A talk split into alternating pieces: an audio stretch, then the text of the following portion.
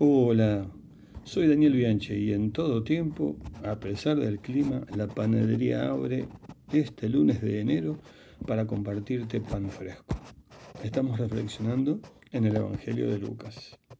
Hoy te propongo pensar en un hombre llamado Juan. Mirá el capítulo 1, versículo 60.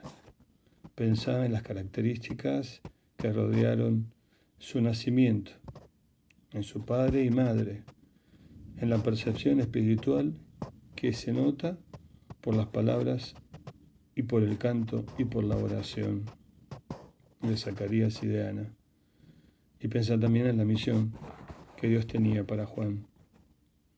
En el capítulo 3, versículo 1 en adelante, quiero llamar tu atención a por lo menos seis niveles de autoridad o de poder aparece el emperador Tiberio César, el gobernador Poncio Pilato y luego tres tetrarcas, Herodes, Felipe y Lisañas, y luego dos sumos sacerdotes, lo cual es bastante eh, particular, ya que la ley requería un solo sumo sacerdote. A la muerte de ese, entonces asumía el nuevo.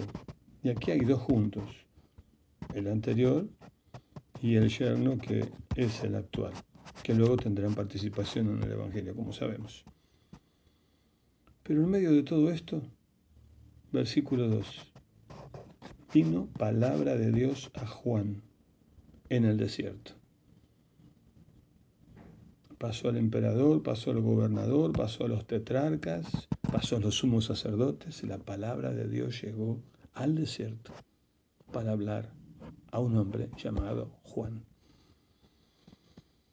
En el desierto Dios habla, en el desierto Dios llama, en el desierto Dios equipa, en el desierto Dios prepara, en el desierto Dios forma, en el desierto Dios se manifiesta, en el desierto Dios direcciona.